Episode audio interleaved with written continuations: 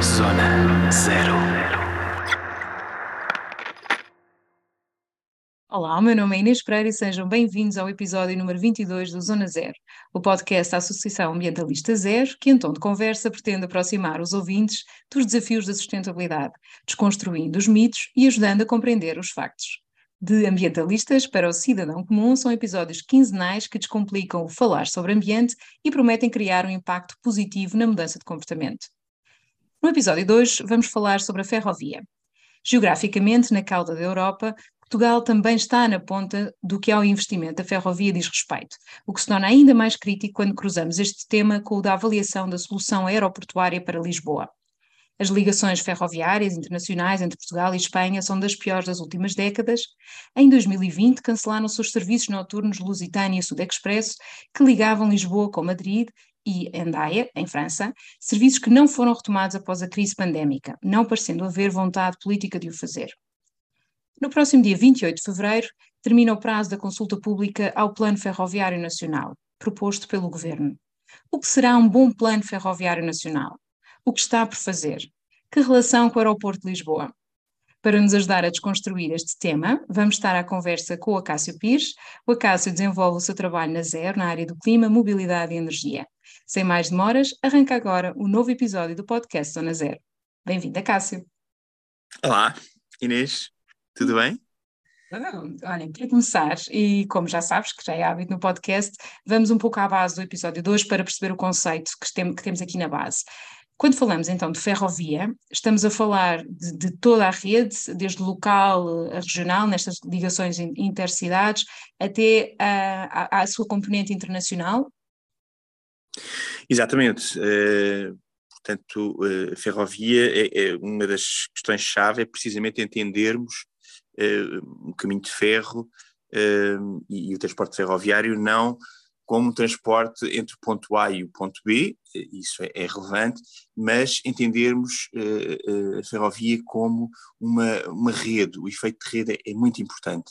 Uh, e a rede ferroviária vai além das fronteiras nacionais, não é? É evidente que depois existem subsistemas dessa rede que é importante ter em conta, mas eh, eh, em Portugal eh, temos ainda, ainda não temos bem desenvolvido este conceito de, de rede ferroviária e temos demasiados ramais e, não, e, não, e não ainda uma rede absolutamente consolidada, é? mas falaremos disso ao longo do, do episódio. Nem mais. Então, e acho que fazendo já um bocadinho a ponte, então qual é o estado da ferrovia nacional? Como é que tu caracterizas a ferrovia portuguesa em comparação com a de, de outros países? Bom, em primeiro lugar é preciso aqui talvez fazer aqui um pequeno, uma pequena, um pequeno contexto histórico, não é? Nós, uhum. em Portugal, mas também um pouco, um pouco por todo o mundo, o advento do automóvel e, e a era do petróleo uh, veio retirar uh, ao comboio e ao modo ferroviário uh, muito da sua atratividade. Em Portugal, para termos uma ideia, talvez desde os anos 30 deixaram-se de construir novas linhas ferroviárias. A última linha que se construiu talvez tenha sido do acesso à, à Ponte 25 de Abril, aliás, o acesso a Lisboa uh, pela Ponte 25 de Abril um, terá sido o último investimento ferroviário. Uh, e desde os anos 80, uh, eh, meados dos anos 80, que começaram a ser encerradas linhas uh, antigas, um, eh, sobretudo em Trás-os-Montes e no Alentejo, e uh, isso de alguma maneira teve que ver, ou correspondeu também ao período em que se iniciou o grande investimento em autoestradas uh, financiadas por, por fundos comunitários. É, então nós, nós, aí tivemos um corte, um corte na, na ferrovia e, nem, e não houve um contraponto de, porque como acredito que haja ligações que às vezes posso, se possam não, não, justificar, não sei, mas há uhum. outras que muitas vezes acabam por ser necessárias, portanto houve esse corte e não houve investimento compensação entre outras regiões. E, e, nós, mais do que noutros países europeus, não por acaso somos dos países com mais baixa densidade ferroviária, isto quer dizer, temos menos linhas por, por área eh, eh, do que a maioria, a esmagadora maioria dos países europeus. Portanto, houve um, um incremento muito grande do, digamos, de, de, do transporte rodoviário, quer eh, sobretudo ao nível da utilização de veículo individual. Isso teve um grande impacto também no, no, no aumento de emissões eh, associadas e, e das consequências em termos também de saúde pública, nomeadamente nos centros urbanos. Uh, e, e, de qualquer modo, o que queria dizer é que esse desinvestimento foi ainda mais acentuado em Portugal. Uma, uma consequência evidente disso foi que deixámos praticamente de ter indústria ferroviária, não é? Nós tínhamos uh, alguma capacidade de produção própria uh, em Portugal e, neste momento, estamos praticamente sem, sem qualquer espécie de capacidade de produção de, de equipamentos, eh, nomeadamente composições. É? Está agora a tentar-se reconstruir um pouco eh, essa, essa fileira, nomeadamente a partir de, das oficinas eh, ferroviárias eh, existentes e as que foram reativadas em, Guinfões. Eh, eh, de qualquer maneira, eh, há ainda um, um trabalho muito longo, persistente. Há aqui uma coisa que é preciso dizer: o, investimento na ferrovia é um, é investimento que tem que ser de longo prazo, portanto, médio e longo prazo. Não, não bastam, digamos, repentes voluntaristas. É necessário aqui alguma, alguma consistência uh, no tempo. Uh, para comparar aqui um pouco ao lado com, com Espanha, eles não deixaram de ter uma indústria ferroviária bastante forte, aliás, têm duas empresas uh, que produzem comboios e, e tecnologia uh, ferroviária avançada e, e investiram bastante uh, na sua rede na sua rede ferroviária embora na rede, sobretudo a rede de alta velocidade, e tenham também desinvestido na rede convencional, o que é algo que está agora a tentar ser corrigido. Cássio, e, e a nível de interligação internacional, consideras que houve, que houve algum, algum desinvestimento? É sem dúvida uh, crucial uh, retomar uh, as ligações internacionais que foram suspensas após, aliás, durante a pandemia, isso é, é, é, crucial porque neste momento nós temos, uh, um pouco por toda a Europa, o recrudescimento, por exemplo, dos serviços noturnos, que vão em uhum. encontro de uma nova forma uh, de encarar a mobilidade por parte uh, dos europeus, nomeadamente das suas gerações mais, mais jovens.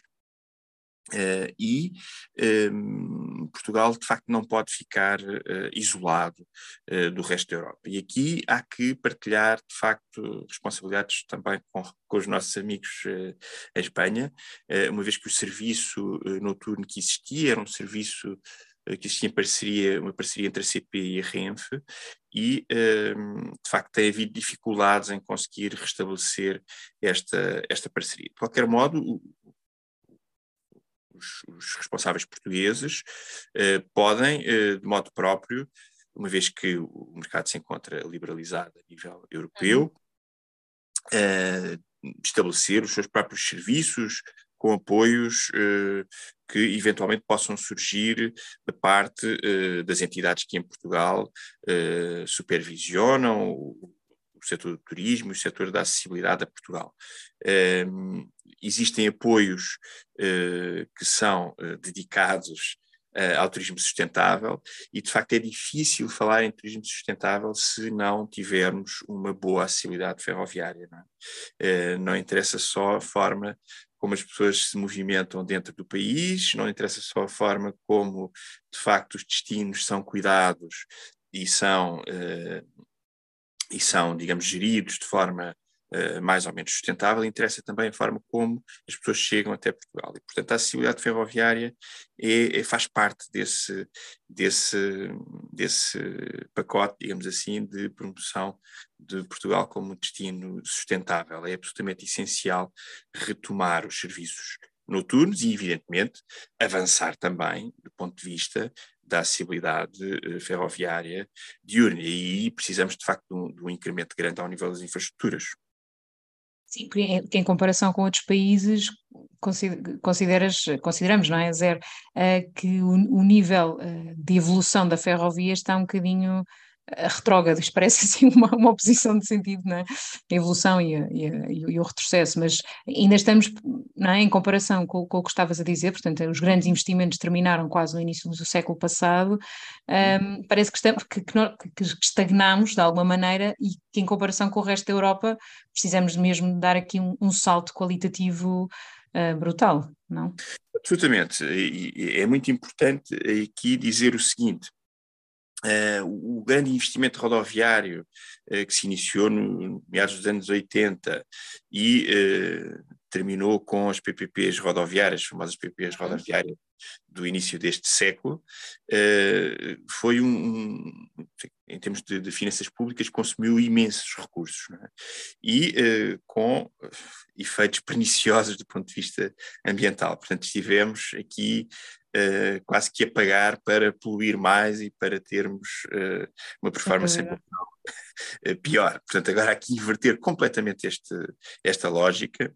Havia também aqui alguma, digamos aqui, um conjunto de fatores que, que se alimentavam mutuamente, não é? As receitas fiscais, Uh, o emprego na construção, uhum. o, o, setor, o setor de, petrolífero, setor automóvel, portanto é um conjunto de, de alavancas que estão uh, completamente interligadas e, e é, é, teremos que fazer um caminho no sentido de ir uh, transitando de forma justa e segura para transporte, uh, formas de, de, mobilidade mais sustentáveis e, e, a ferrovia é, digamos, a coluna vertebral da mobilidade sustentável. É, isso, isso, isso. For, ah, desculpa, desculpa. Ia dizer que sobre essa parte mais enquadrada na parte de mobilidade, que já, que já tinha a fazer uma pergunta, mas uh, termina o teu raciocínio, por favor. O raciocínio do investimento. Então, nós temos uh, as PPPs rodoviárias, uh, que, que, digamos, são um grande servidor de recursos públicos, vão começar a ter um grande decréscimo de, de, em termos dos pagamentos que são devidos e em termos, digamos, do, de, daquilo que todos os anos nós uh, temos que uh, libertar do Orçamento de Estado para, para custear esse, esses grandes investimentos rodoviários. Pelo que durante esta década de 30, de 30, peço desculpa, até aos anos 30, portanto até 2030, mais precisamente, teremos provavelmente que poupado entre aspas, 6 eh, mil milhões de euros em uh, pagamentos uh, para as PPPs rodoviárias, se considerarmos uh, a média dos pagamentos da, da, década passada. Isto quer dizer que podemos aproveitar esta oportunidade, de facto, para fazer um grande investimento nas infraestruturas ferroviárias que estão em falta, em déficit absoluto aqui em Portugal. E, e Acácio, aproveito para perguntar, há, bocadinho já, já estavas também a dar esse toque sobre a pandemia. Um, a pandemia aqui pode ter sido um, uma, uma oportunidade um, para, de alguma maneira, uh, a nível internacional fez repensar modos, modos de trabalho também, um, e poderá ter sido aqui uma oportunidade, quer dizer, por um lado, as interligações com Espanha, não é, ficaram suspensas, uh, falei nisso até na própria introdução, mas por outro pode, pode ter sido uma oportunidade para, precisamente, para travar aqui um pouco e, e repensar o plano e agora uh, retomar e investir da forma certa? Um, sem dúvida, eu, eu acho que há aqui uma, uma, houve aqui uma pausa, embora eu acho que a questão ferroviária já vinha a ser, já vinha a ser trabalhada e tida como uma prioridade, mas não, não estava plenamente assumida. É? Houve um, um se bem se lembram, Portugal foi o único país da União Europeia que, durante a crise financeira de 2000, que se iniciou em 2008, eh, eh, muitos países suspenderam os planos de investimentos, mas não eh, os anularam. Portugal foi o único país que anulou os planos de investimento ferroviário. É? Isto teve efeitos bastante prolongados na forma como uh, a sociedade portuguesa uh, encarou, encarou a ferrovia. é, eu acho que houve aqui de facto uma viragem, não sei se coincidiu com, com a pandemia ou não, é, mas esperemos que a existência de a simples existência deste, deste plano ferroviário possa ser um sinal de que existe uma mudança estrutural da forma como, como encaramos o investimento na ferrovia, que volto a dizer, precisa de ser consistente no tempo, não, não, não podemos uh, fazê-lo depender de, uh, digamos, de momentos uh, de maior entusiasmo com, com este setor. Temos que ter, de facto, aqui a convicção coletiva de que este é o caminho. Não sei se agora, respondi. Respondeste, sim, sim. Queria-te hum, agora fazer aqui, alargar aqui um bocadinho o espectro. Uh, estávamos a falar aqui eh, nesta caracterização necessária da, da, ferrovia, nesta comparação internacional, mas agora queria cruzar aqui com outra, uh, com o plano já, uh, com, com, uma certa mobilidade nacional e em complemento com outras, com outras formas de, de, de, mobilidade. Mas especificamente, se calhar, começamos pelo plano, nesta relação do plano ferroviário com a solução aeroportuária para, para Lisboa. Um, considerando em particular, não é? Porque Portugal, eh, e este, é, e este é um tema, sendo uma desculpa ou não, não é? Porque efetivamente a nossa situação geográfica estamos na ponta da Europa, um, mas como é que uh, o plano ferroviário aqui pode ser precisamente não só uma forma complementar uh, ao aeroporto, à nova solução aeroportuária, não quer dizer novo aeroporto, porque uh, as, as, hipóteses estão a ser analisadas, ou é assim que se espera, de que forma é que é, há aqui uma, uma, oportunidade, não é? Entre, entre a ferrovia e a interligação ou a relação com esta nova solução para Lisboa? Sem dúvida. Eh, eu, eu, acho que aqui, pronto, em relação à, à, questão aeroportuária, há que dizer que a ZER tem, tem uh, chamado a atenção para o gravíssimo problema de saúde pública que constitui o aeroporto de Lisboa na sua atual localização. É? Portanto, do uhum. nosso ponto de vista, terá mesmo que se conseguir aqui uma transição para uma outra uma outra localização que permita resolver este problema que não pode ser mitigado com medidas, com medidas uh, Uh, com as medidas habituais de mitigação. Uh, e isso ficou claro quando, precisamente na pandemia, a Zero fez medições uh, no, no Campo Grande, a zona do Campo Grande, uhum. existiam 95% de redução dos voos em relação a, a 2019, e mesmo assim nós registámos níveis de ruído que superavam aqueles que são recomendados, aqueles que são recomendados, não, aqueles que existem na legislação para zonas sensíveis.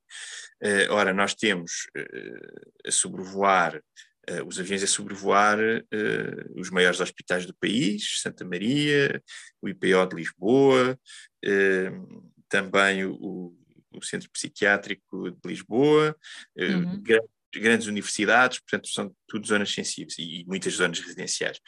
Um, ehm, para além disso, fica, ficámos com níveis de ruído uh, sempre acima de, daqueles que são recomendados pela OMS, pelo que não vemos que como seja possível corrigir esta situação sem, sem relocalizar o aeroporto. Dito isto, uh, a solução de facto terá que ter uma excelente acessibilidade ferroviária, não, é?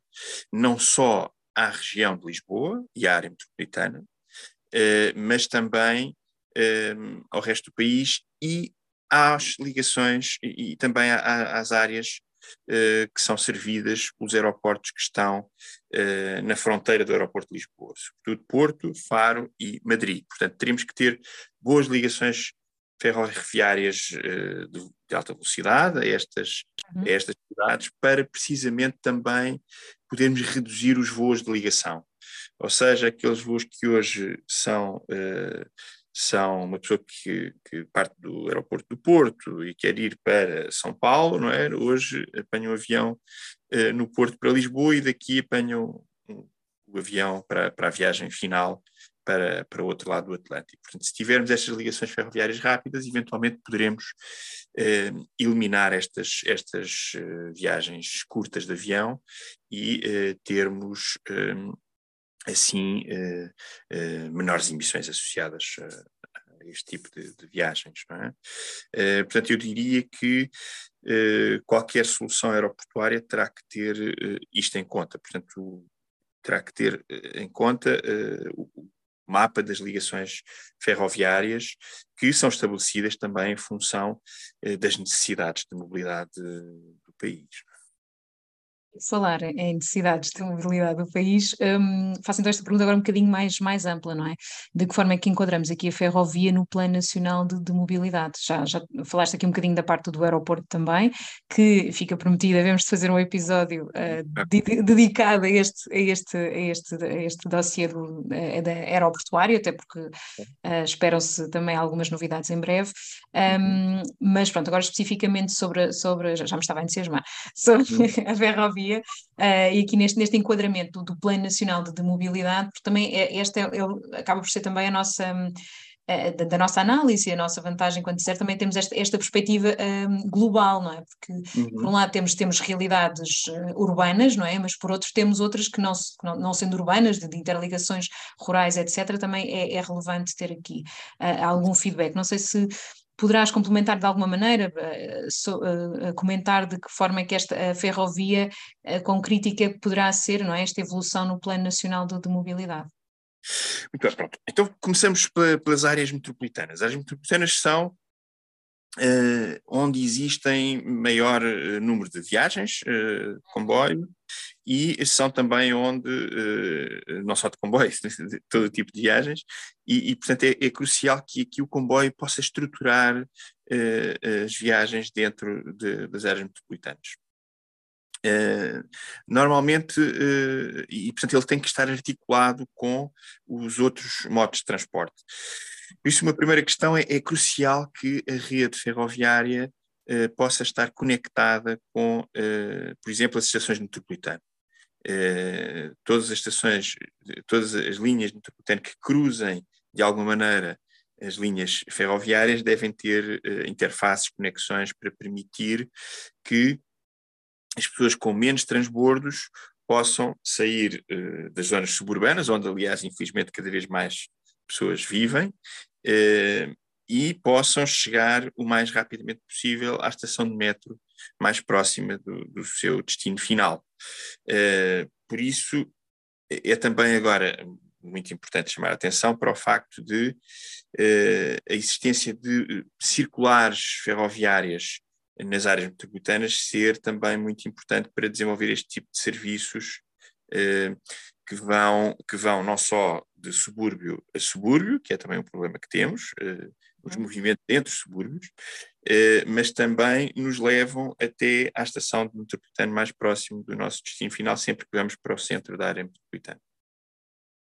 É, é, é, também muito importante estabelecer ligações sempre que possível e necessário eh, rodoviárias dedicadas, em, em sítio dedicado, nas zonas suburbanas, para permitir um acesso fácil às estações de comboio, eh, fácil e rápido, sobretudo nas horas de maior, maior eh, digamos, congestionamento, mas também formas de transporte flexível nas áreas de influência das estações ferroviárias. Isto quer dizer, quando estou a falar de transporte flexível, estou a falar de transporte, normalmente aquilo que se chama transporte a pedido, não é? Porque uhum. nem sempre os, os, modos rodoviários regulares respondem de forma tempestiva às necessidades uh, uh, das pessoas. Portanto, é, é, importante desenvolver todo o tipo de, de resposta, de mobilidade, uh, conectando as estações ferroviárias, a, a digamos, à, à, malha urbana que, que servem. E, evidentemente, a acessibilidade pedonal e ciclável é também absolutamente decisiva uh, para, para a acessibilidade pedonal e ciclável às estações, às estações ferroviárias. E quem diz às estações suburbanas diz também às estações nas áreas uh, mais rurais, não é? Portanto, uhum. muitas vezes, muitas estações ficam longe dos centros urbanos que servem. É necessário assegurar uh, esta capilaridade eh, das formas uh, de, de, de, modos de, de, transporte às estações ferroviárias uh, nas, zonas, nas zonas rurais. Isto torna o comboio, é decisivo para, para, para digamos, incentivar o uso do comboio, porque muitas vezes as pessoas chegam, querem ir para, para sítios que estão muito longe da rede e uh, se não tiverem este, este acesso fácil a partir das estações de comboio, uh, dificilmente optarão pelo, pelo modo ferroviário. Uh, outro tema, evidentemente, o tema dos preços, não é? é preciso que uh, o impacto ambiental de, dos diferentes modos de produção se reflita, de facto, uh, nos preços finais e também é necessária alguma discriminação positiva em relação aos, aos modos com menos impacto, e o comboio é claramente, se tiver uma, uma, uma utilização frequente e, e, e densa, é claramente o modo de transporte com menor impacto. É, portanto, e, e, faz, e, faz, sentido, desculpa interromper, e faz sentido, essa questão do preço é, é, bastante relevante, não é? Porque quando, em comparação, quando há, acaba por ficar mais barato, quer dizer, dependendo, como é óbvio, não é? Do número de passageiros, etc. Mas em algumas soluções rodoviárias acabam por ficar mais em conta do que, às vezes, em comparação com bilhetes que não são comprados, por exemplo, com promoção, etc. Isto para uma, uma, uma viagem uh, mais intercidades, por assim dizer. Portanto, esse uhum. ponto é extremamente relevante. Sem dúvida, eh, e isso quer dizer, eh, eh, nós também conseguimos preços menores tendo mais passageiros, e Exato. isso é um bocadinho uma pesquisa em rabo na boca. Para termos mais passageiros precisamos de melhores frequências, para termos melhores, melhores frequências e mais comboios precisamos também de nova infraestrutura. Portanto, é aqui um processo que está. Estão uma série de fatores conectados. Uh, e, Portanto, isso já, já falámos há pouco, do, da necessidade de investir em, em, nova infraestrutura ferroviária para termos, de facto, aqui uh, mais serviços uh, e, e, digamos, mais frequentes, com uh, maior, maior conforto. E isso vai depois refletir-se também quando, quando, temos maior utilização à partida, conseguimos também ter melhoria no, nos preços. Mas o, o tema de uh, fazermos refletir no setor dos transportes, portanto, aplicarmos o princípio do poluidor pagador, é relevante, uh, porque nos permite, de facto, aqui ter um, um, incentivos adequados à utilização dos transportes, dos modos de transporte com menor impacto ambiental.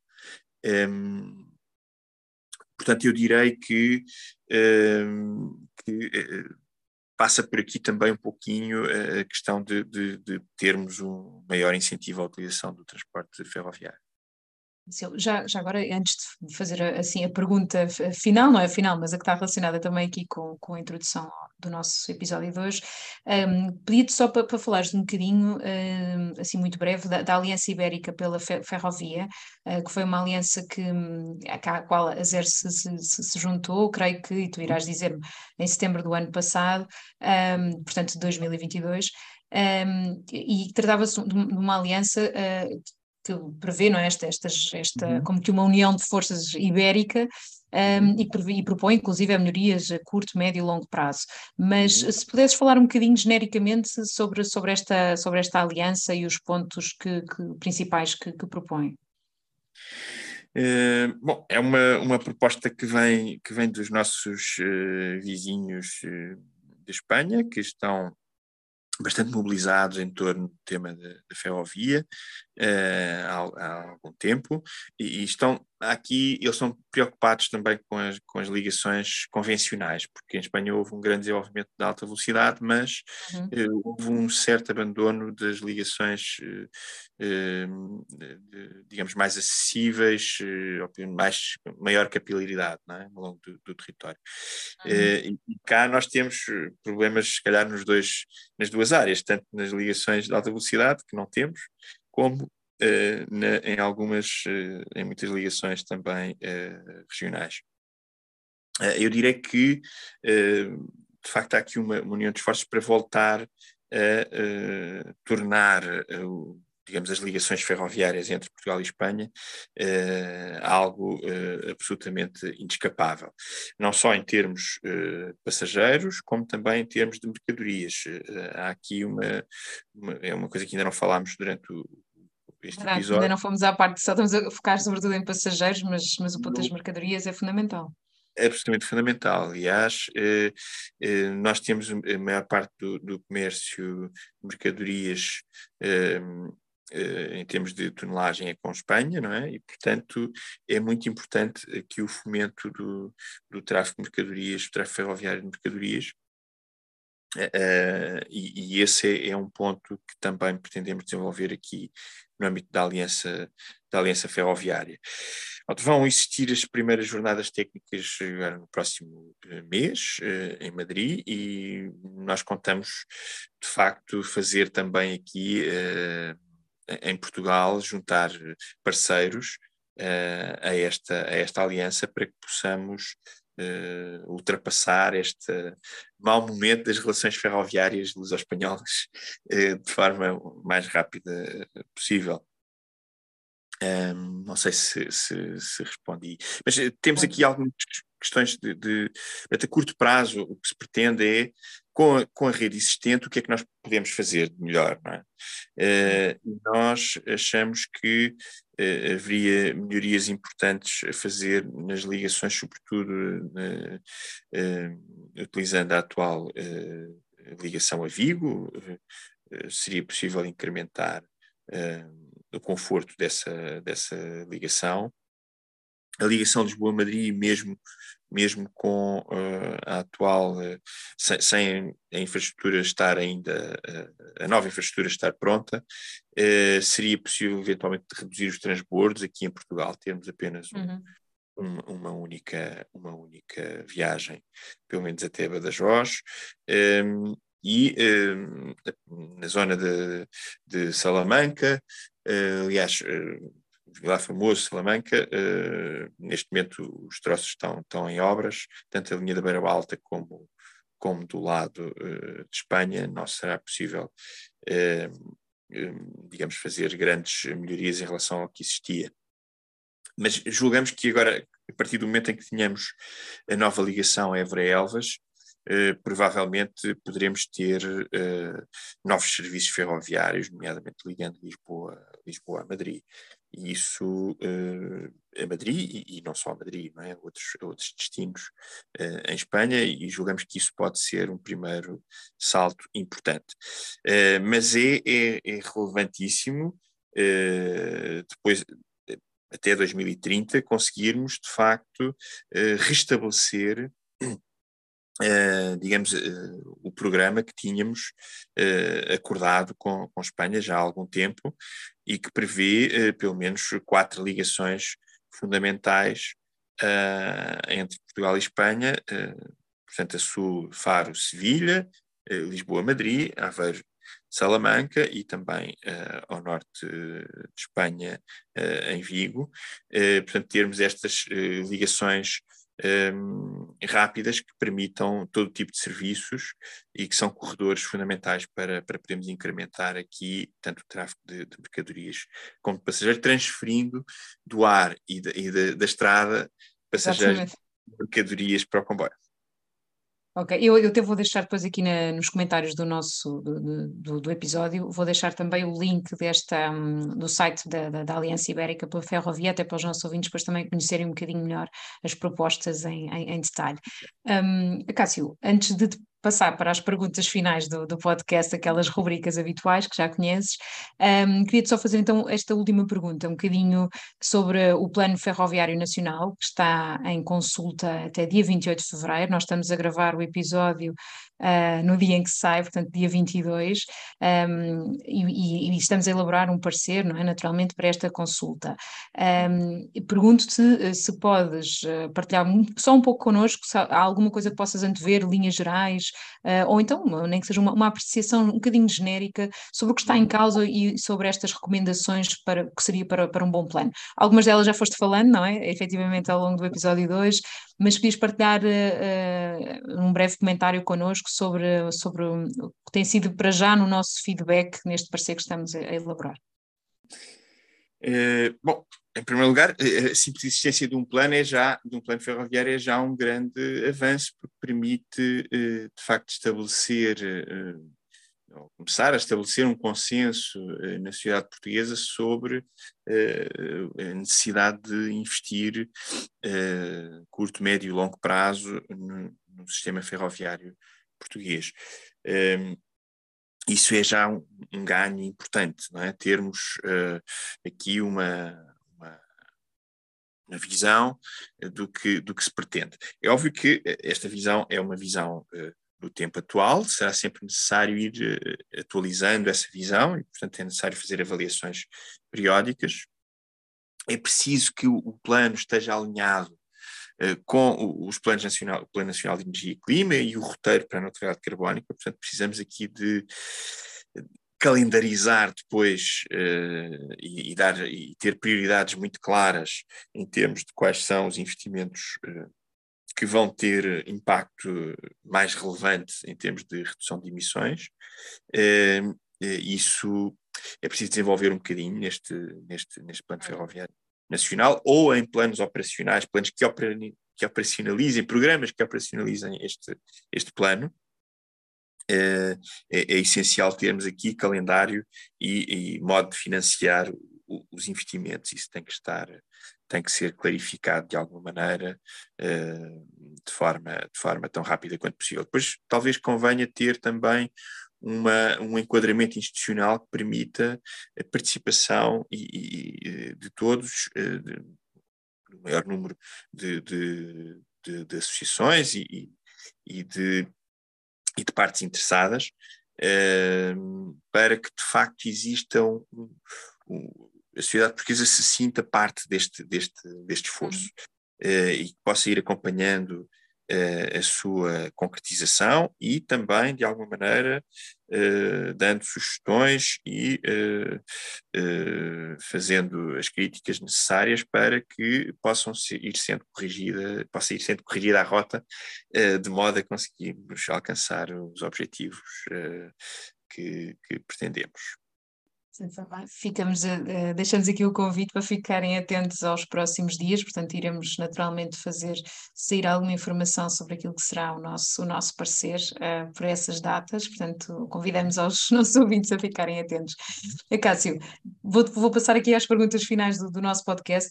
Um, e, e, agora pergunto concretamente Uh, concretamente isto é um bocado genérico, mas qual a posição e o trabalho da ZER nesta área uh, no que diz respeito à, à, ao trabalho desenvolvido pela, não só pela, pela melhoria da ferrovia, não é? Porque há esta interligação toda que tu há pouco nos, nos falaste. Qual é, que é, o, o, qual, é, qual é que tem sido a posição e o trabalho da ZER nesta área? Bom, a Zero tem um, ehm, procurado uh, desenvolver esforços no sentido de um, ehm, no âmbito da, da, Aliança Ibérica, podermos de facto uh, integrar o país ou reintegrar o país uh, no sistema ferroviário ibérico e europeu. É? Uh, já agora sobre isso é importante dizer que há, pouco dizias que Portugal está na ponta da Europa e isso tem uh, algum tipo de uh, uhum. uh, consequências em termos da utilização da ferrovia. Eu vou, eu vou recordar que, de facto, neste momento está a haver um grande, um grande algum, algum incremento da utilização do transporte ferroviário, mesmo a longas distâncias. bom, a China tem, tem uma rede ferroviária impressionante, nos últimos 10 anos construiu imensas infraestruturas e, e, vem de lá talvez um exemplo de, de, do serviço ferroviário mais longo entre Pequim e Kunming, eles têm um, um que fica 2.800 km de distância, para se ter noção é como daqui a Amsterdão, uh, e uh, tem um serviço uh, que faz, que é utilizado intensamente pelo, por, por, passageiros uh, por passageiros a, essa, a longa distância. Portanto, eu julgo que aqui do ponto de vista uh, também um bocadinho com, com o incremento uh, do online e do trabalho online, podemos talvez ter aqui algumas transformações a esse nível de transporte de longa distância. Mais à frente talvez falemos um pouco melhor sobre isso. Mas eu, eu, direi que este, este trabalho na Aliança Ibérica para voltar a reintegrar Portugal na, na rede, nas redes transeuropeias é, é, absolutamente fundamental. E depois também um outro trabalho eh, com os diferentes atores e parceiros eh, que a Zero que a Zero, com que a Zero trabalha, uh, no sentido de conseguirmos fazer da ferrovia aqui o modo que estrutura a mobilidade sustentável. É? Ele consegue, eu acho que todos os modos de transporte têm que se ligar à ferrovia para podermos ter, ter aqui um importante, uma importante redução do impacto ambiental do setor dos transportes, que nesta altura é o, o setor que tem maior impacto em termos de emissões. Uh, nós e, e, está, estamos numa situação uh, crítica. Uh, nós tivemos no ano de 2022 eh, praticamente o mesmo volume de emissões que tínhamos em 2019 no setor dos transportes. Portanto, o consumo, o consumo de, de combustíveis voltou a níveis eh, muitíssimo preocupantes.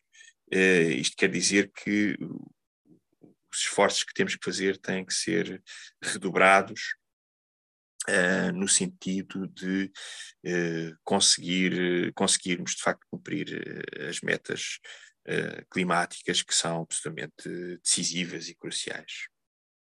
E sem dúvida que, que, seja o plano ferroviário como outros, não é? No que aos transportes diz respeito, que será crítico para, para conseguirmos alcançar uh, essas metas.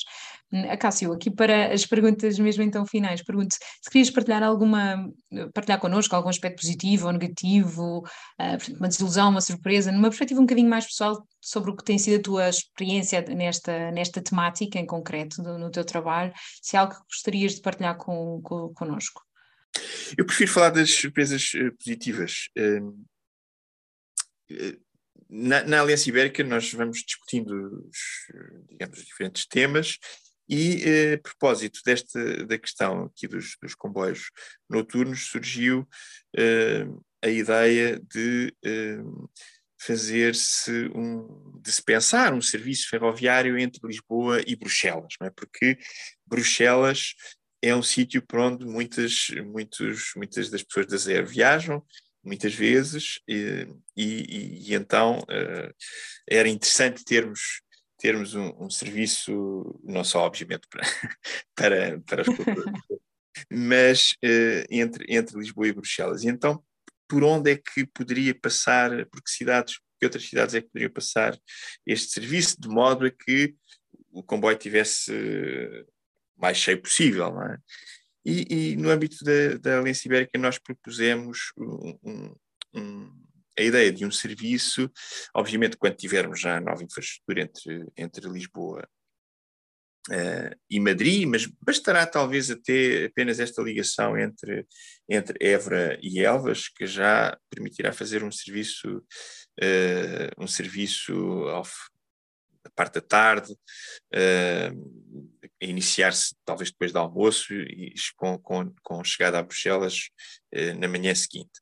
Uh, e, e, e, propusemos, propusemos que esse serviço pudesse passar por Madrid, Barcelona, Lyon, há muitos imigrantes portugueses na Suíça e Lyon é muito perto da Suíça, Paris uh, e, e, Bruxelas, sendo que em Paris uh, há um, um, problema de, digamos, de ligação ferroviária dentro, dentro da cidade. Nós temos que parar numa uhum. estação, apanhar no, outros modos de transporte para ir para a estação seguinte para continuar para Bruxelas. E, portanto, talvez a melhor estação para separar seja no aeroporto de Charles de Gaulle e depois as pessoas que querem ficar em Paris uh, apanharão o comboio para, para o seu destino final dentro de Paris e a partir daí o, o comboio segue diretamente para Bruxelas.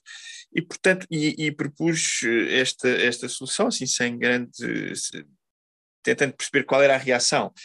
Então, os nossos colegas de, de, de Barcelona uh, fizeram um tweet com, este, com estas paragens e uh, parece que existiram imensas respostas positivas à, à proposta, pelo que. Tiveram adesão estamos, estamos esperançados em que talvez possa surgir eh, um serviço Lisboa, Lisboa-Bruxelas via uh, Madrid, Barcelona, Lyon, Paris. como, é que, como é que resulta? Se resulta, não é? Muito bem, muito bem. Sim, uma, foi uma perspectiva até bastante original aqui para partilhar nesta, nesta rubrica. Um, Cássio, as duas últimas perguntas, mesmo, mesmo para fecharmos. Que dica de grande impacto, zero esforço aqui para o consumidor? Um, como é que de alguma forma o cidadão pode também participar neste, neste desafio ou responder uh, a este desafio, participar nesta temática do, do plano ferroviário? Que hum, recomendação darias? Hum. Bom, em primeiro lugar, talvez participar no plano ferroviário dentro da sua perspectiva. Uh, é sempre útil, útil uh, ver dif, divers, diversas perspectivas, uhum. ligadas também a, a um bocadinho à nossa experiência uh, pessoal, mas também cruzando-a com uma perspectiva mais, mais uh, ampla de interesse, de interesse público. mas eu direi que, do ponto de vista de, de ações concretas do dia a dia, eu acho que há aqui uma, a pandemia também veio trazer um bocadinho essa, já, já, já existia essa, essa noção, mas ela, a pandemia tornou-a bastante mais clara aos olhos de todos, que é o facto de nós, uh, em, muitos, em muitas circunstâncias, muitos de nós podermos uh, trabalhar à distância, não é?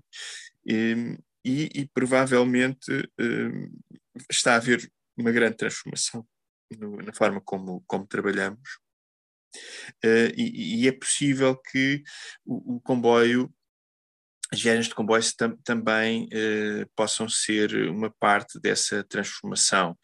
Uh, sempre que, que pudermos optar por viajar de comboio em viagens que, que aparentemente são mais longas, seria é muito importante que, que, os comboios tenham serviços Wi-Fi uh, uh, digamos, a funcionar de forma robusta, para podermos fazer uh, do comboio uma espécie de, de escritório sobre carris.